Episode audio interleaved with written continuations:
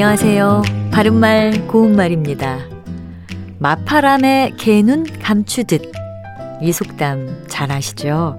이것은 언제 먹었는지 모를 만큼 음식을 매우 빨리 먹어버리는 것을 비유적으로 하는 표현입니다.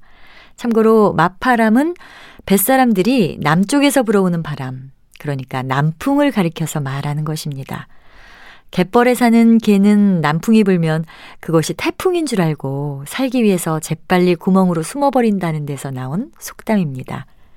그렇다면 음식을 욕심을 내서 입안에 마구 넣고 씹어먹는 모양을 나타내는 부사 와구와구와 아귀아귀 이 둘 중에서 어느 것이 맞을까요? 일상적으로 와구와구 먹는다라고 표현하는 것을 볼 수 있지만 와구와구라는 표현은 사전에 없고요. 이 경우에는 아귀 아귀가 맞는 표현입니다. 아마도 정도가 지나친 데가 있을 정도로 몹시 심하게라는 뜻의 부사 마구마구에서 유추해서 와구와구란 표현을 쓰게 된 것이 아닐까 싶습니다. 하지만 아귀 아귀가 맞는 표현이고요.